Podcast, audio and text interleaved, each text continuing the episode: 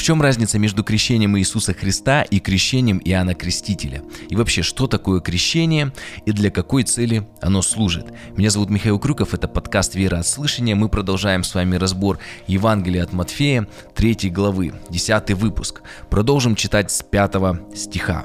И тогда и Иерусалим, и вся Иудея, и вся окрестность Иорданская выходили к Иоанну Крестителю и крестились от него в Иордане в реке, исповедуя грехи свои. Далее идет уже седьмой стих, который говорит нам о том, что даже духовная элита иудеев пришла к Иоанну Крестителю, чтобы креститься. Это фарисеи и садукеи. Напомню, что слово «крещение» на греческом звучит как «баптиза» и переводится как «погружать», «окунать», «омывать» или в нашем сегодняшнем понимании «крестить». Упоминание о крещении мы находим еще в книге «Левит» в Ветхом Завете. Так э, там называется омовение. Помните, если согрешил, то омойся, и до вечера будешь нечист. Кстати, и сегодня в каждой синагоге есть бассейн для омовения. Называется он миква. Чтобы понять важность омовения для иудеев, процитирую одно из предписаний для еврейских общин. Если община стоит перед выбором строить микву для омовения или синагогу, то предпочтение должно отдаваться микве. Если миквы в общине нет, то предписывается продать даже последний свиток Торы, но микву все-таки построить мы видим с вами, что очень большое значение имело для иудеев э, миква или омовение. Конечно, большая часть предписаний об омовении касалась храма, но он уже, как мы с вами помним, об этом говорили, уже больше двух тысяч лет как разрушен. Поэтому сегодня остались э, только некоторые предписания, касающиеся, например, женщин об омовении после кровотечения или для мужчин после уже половой близости. Но кроме этих случаев, сегодня многие ортодоксальные евреи омываются в микве перед шаббатом, э, некоторые хасиды даже каждое утро перед молитвой. Но кроме этого стоит отметить еще об одном обязательном омовении, которое имеет непосредственное отношение к Иоанну Крестителю. Связано оно с миссионерской деятельностью или э, прозелитизмом в иудаизме. Так, например, э, в Мидраше, это раздел устной Торы, сказано, что истинный прозелит, это обращенный в иудаизм язычник, такой покаявшийся в иудаизм язычник, то он дороже в глазах Всевышнего, чем человек, рожденный евреем. Обращение нееврея в иудаизм называется гиюр, и с ним связан обязательный обряд омовения, окунание в микву или, как мы сегодня бы сказали, крещение. Важно отметить, что иудеи э, чуждались язычников как необрезанных, считая их через это нечистыми и богоотверженными, то есть из-за того, что у них нет обрезания, соответственно, они через это являются нечистыми. Чтобы стать чистыми, нужно обрезаться, нужно посвятиться, и как раз вот это вот гиюр, то, что мы говорили, вот, а через омовение, через, ну, как бы мы сегодня бы сказали, через крещение стать иудеем. Поэтому кстати говоря, иудеи и не ходили в дома к язычникам, и э, по возвращению с языческих стран, помните, как написано в Евангелии, они должны были отряхивать прах от ног своих. Теперь мы можем вернуться к нашей теме. Особенностью крещения Иоанна Крестителя было то, что он совершает этот обряд омовения, крещения уже над верующими иудеями, евреями. Он как бы говорил богоизбранному народу, вы живете хуже, чем язычники. И это было, вероятно, обидно для них. Ведь они считали, что наличие одного обрезания только и родословия, а также принесение жертв и спасение, так скажем, у них в кармане. С Богом у них все хорошо. Но Иоанн болезненно разбивает эти стереотипы.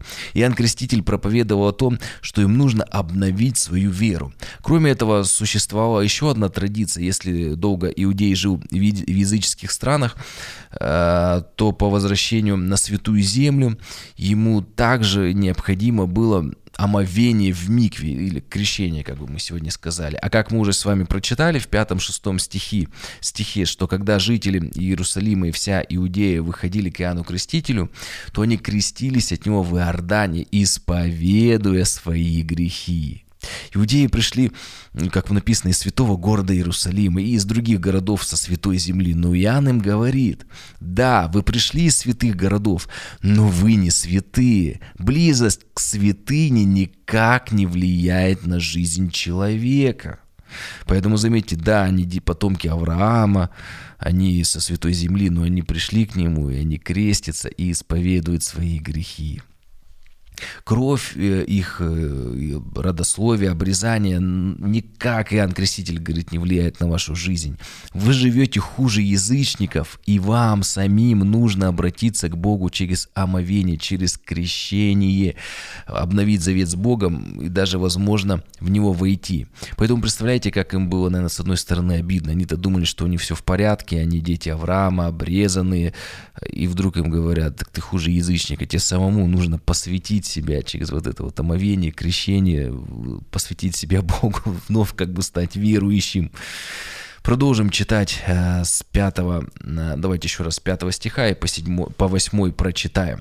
Э, «Иерусалим и вся Иудея и окрестности Иорданска выходили к Иоанну Крестителю и крестились от него в Иордане, исповедуя грехи свои. Увидев же Иоанн многих фарисеев и садукеев, эту элиту духовную, идущих к нему креститься, сказал им, «Порождение Ехиднины, кто внушил вам бежать от будущего гнева?»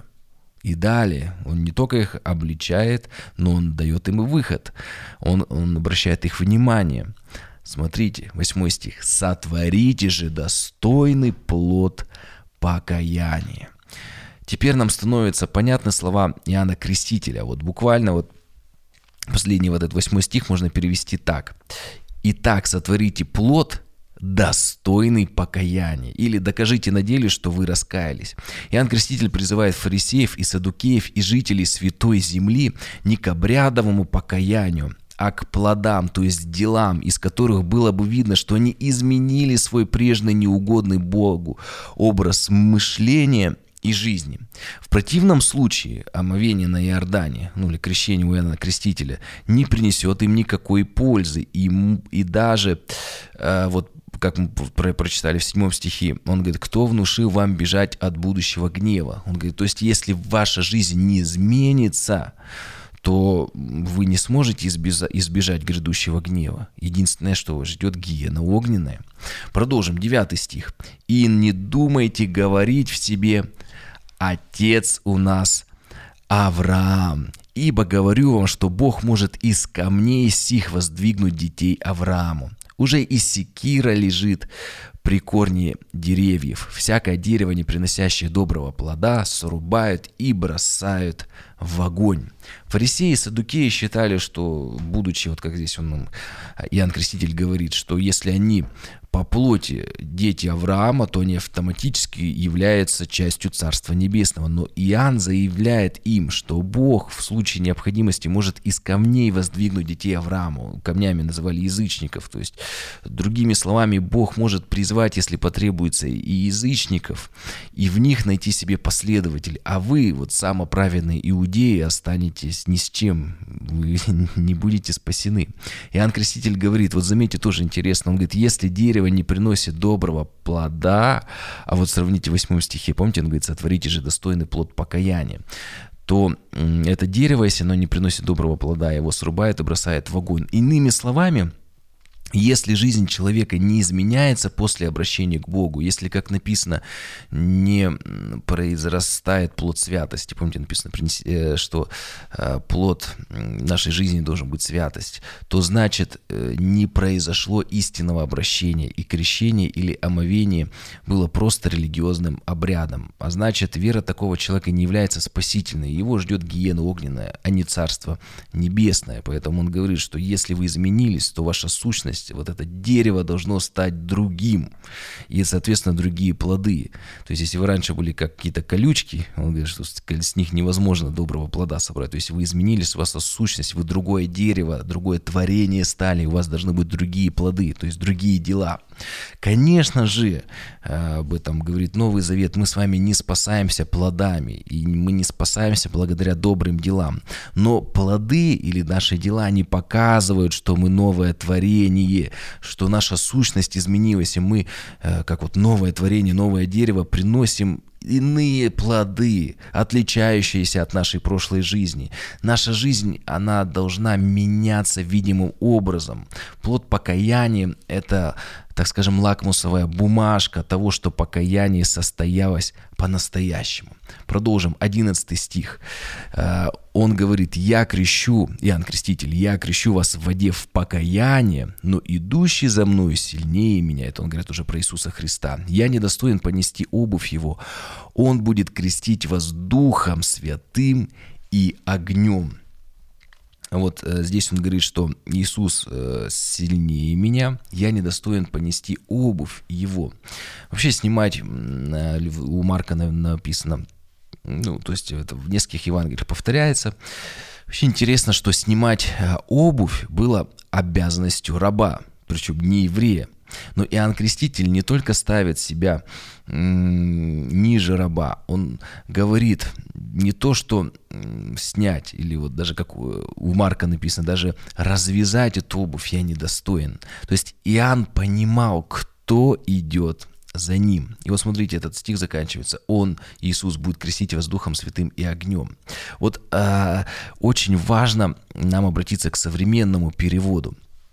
Потому что здесь есть один очень интересный нюанс. Также, если мы на подстрочник посмотрим, то здесь написано, Иоанн Креститель говорит, «Я крещу вас всего лишь водой в знак покаяния». Это очень важно. Иоанн Креститель говорит, «Я крещу вас всего лишь водой, как знак покаяния». Ну, такой шаг веры. «Но тот, кто идет за мною, он сильнее меня». Он будет крестить вас Духом Святым и огнем. Отсюда мы видим, что Иоанн был только предтечей, то есть предвестником, э, как пророчествовал пророк Исаия в 40 главе, в 3 стихе, который мы уже, кстати, разобрали. Напомню вам, э, там Исаия пророчествует, что Иоанн Креститель э, будет являться глазом вопиющего в пустыне – который пришел, чтобы приготовить путь Господу. Поэтому Иоанн был только предтечей. И вот далее его слова, «Идущий за мной сильнее меня, я недостоин понести его обувь, он будет крестить вас Духом Святым и огнем». И вот смотрите, вот противопоставление крещений в воде, как знак покаяния, и крещение уже Иисуса Христа Духом Святым и огнем ясно показывает, что подлинное духовное обновление приходит только через Иисуса Христа. Это было как знак, а Иисус Христос уже крестит Духом Святым. Интересно, что не все ученики Иоанна Крестителя последовали за Иисусом Христом. Мы уже как-то, я говорил, что в Евангелии от Иоанна написано, что прям конкретно Иоанн Креститель указал, и некоторые его ученики последовали за Иисусом Христом. Мы не знаем, почему не все последовали. Может быть, они не поверили, может, так обстоятельства сложились. Но э, много лет спустя произошла одна очень интересная история. Это книга «Деяния апостолов», 19 глава с 1 по 5 стих. Вот смотрите, там такая история, что Павел, уже после того, как Иисус умер и воскрес, воскрес, много лет прошло.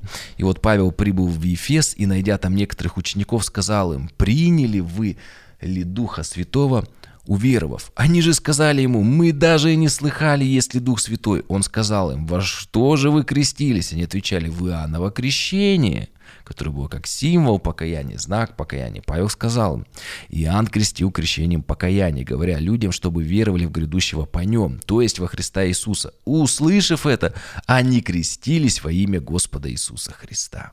Крещение Иоанна на Иордане не является тем же самым, что и крещение, принимаемое сегодня христианами в церкви. Иоанн совершал крещение как символ исповедания грехов и готовность жить святой жизнью, то есть э, жизнь, следовавшая за покаянием, должна была кардинально изменяться. Еще стоит отметить, что Иоанн Креститель совершал крещение в ожидании грядущего Мессии – и Иероним так пишет об этом. Крещение было не ради отпущения грехов Иоанна Крестителя, а ради будущего отпущения грехов. Полное освящение возможно только после Голговского креста. Сегодня, принимая крещение, мы не только каемся во грехах, но и исповедуем веру во Христа. Вот как написано в послании э, римлянам в 6 главе, э, там написано так, что когда происходит полное погружение в воду, то это символ, что мы вместе со Христом умираем. А когда мы восстаем из воды, то это символ того, что мы вместе со Христом воскрешаем. воскресаем. Старое прошло, теперь все новое. Грехи наши прощены, и мы новое творение и приносим новые плоды. И Иероним пишет, э, вот сравнивая закон еще Ветхий Завет и Евангелие. Он говорит, что смотрите, вот Иоанн Креститель, он говорит, я крещу вас водою, это закон. А Иисус Христос крестит Духом Святым, это Евангелие. И добавляет, крещение не может быть названо совершенным, если оно не через крест и воскресение Христа. Также приведу важное замечание Оригена. Христос не крестит водой. Написано, что, кстати говоря, Иисус Христос никого не крестил сам, но только его ученики. Но он предоставляет это вот водное крещение своим ученикам. Для себя же Иисус Христос сохраняет крещение Святым Духом и огнем. И сегодня священники крестят в воде. Это как символ, вот как вот только что вот мы с вами проговорили то, что описывается в послании римлянам. Но Духом Святым крестит сам Иисус Христос. И прочитаем последний стих на сегодня. Лопата его в руке его, и он очистит гумно свое, ну, то есть дословно очистит или разделит, или отделит зерно от соломы, нужно было разделить, и соберет, ну, то есть после этого разделения, что будет отдельно солома, отдельно зерно, и соберет пшеницу свою в житницу, в амбар или в хранилище, а солому сожжет огнем неугасимым. Иоанн Креститель здесь прибегает к символизму, говоря о том, что когда придет Мессия, то он подготовит э, народ, вот пшеницу для царства своего, э, предварительно отделив тех, э, кто отвергнет его, это вот как вот солома, э, и таких вот людей, как Солому, он осудит на сожжение в огне неугасимом. И вот мы при, уже несколько раз приводили э, пророка Малахию пример. А вот интересно, в четвертом главе, в первом стихе, если чуть-чуть пораньше прочитать, то там написано, о чем говорит Иоанн Креститель. Он как раз и обращается к Малахии. Вот э, в Малахии 4.1 написано «Ибо вот придет день, пылающий как печь, когда все надменные, поступающие нечестиво, будут как солома, и попалит их грядущий день, говорит Господь Саваоф, так что не оставит у них ни корня, ни ветвей. То есть вот э, Господь придет, разделит всех, э, и солома ее, она будет сожжена. Это уже связано с гиеной огненной. Там будут плач и скрежет зубов. А что будет уже с добрым семенем, с зерном?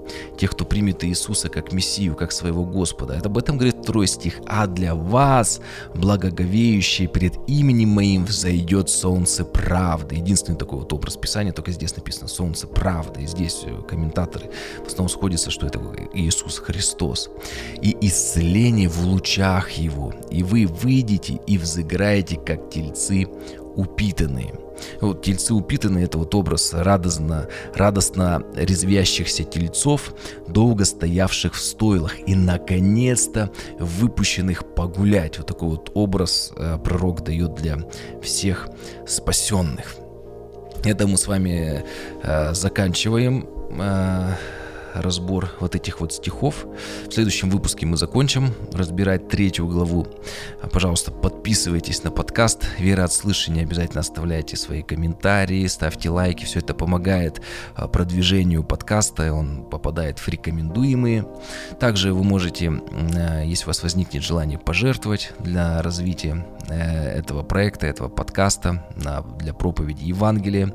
Все подробности указаны в описании к этому видео или на сайте подкастмк.ком. Благословений!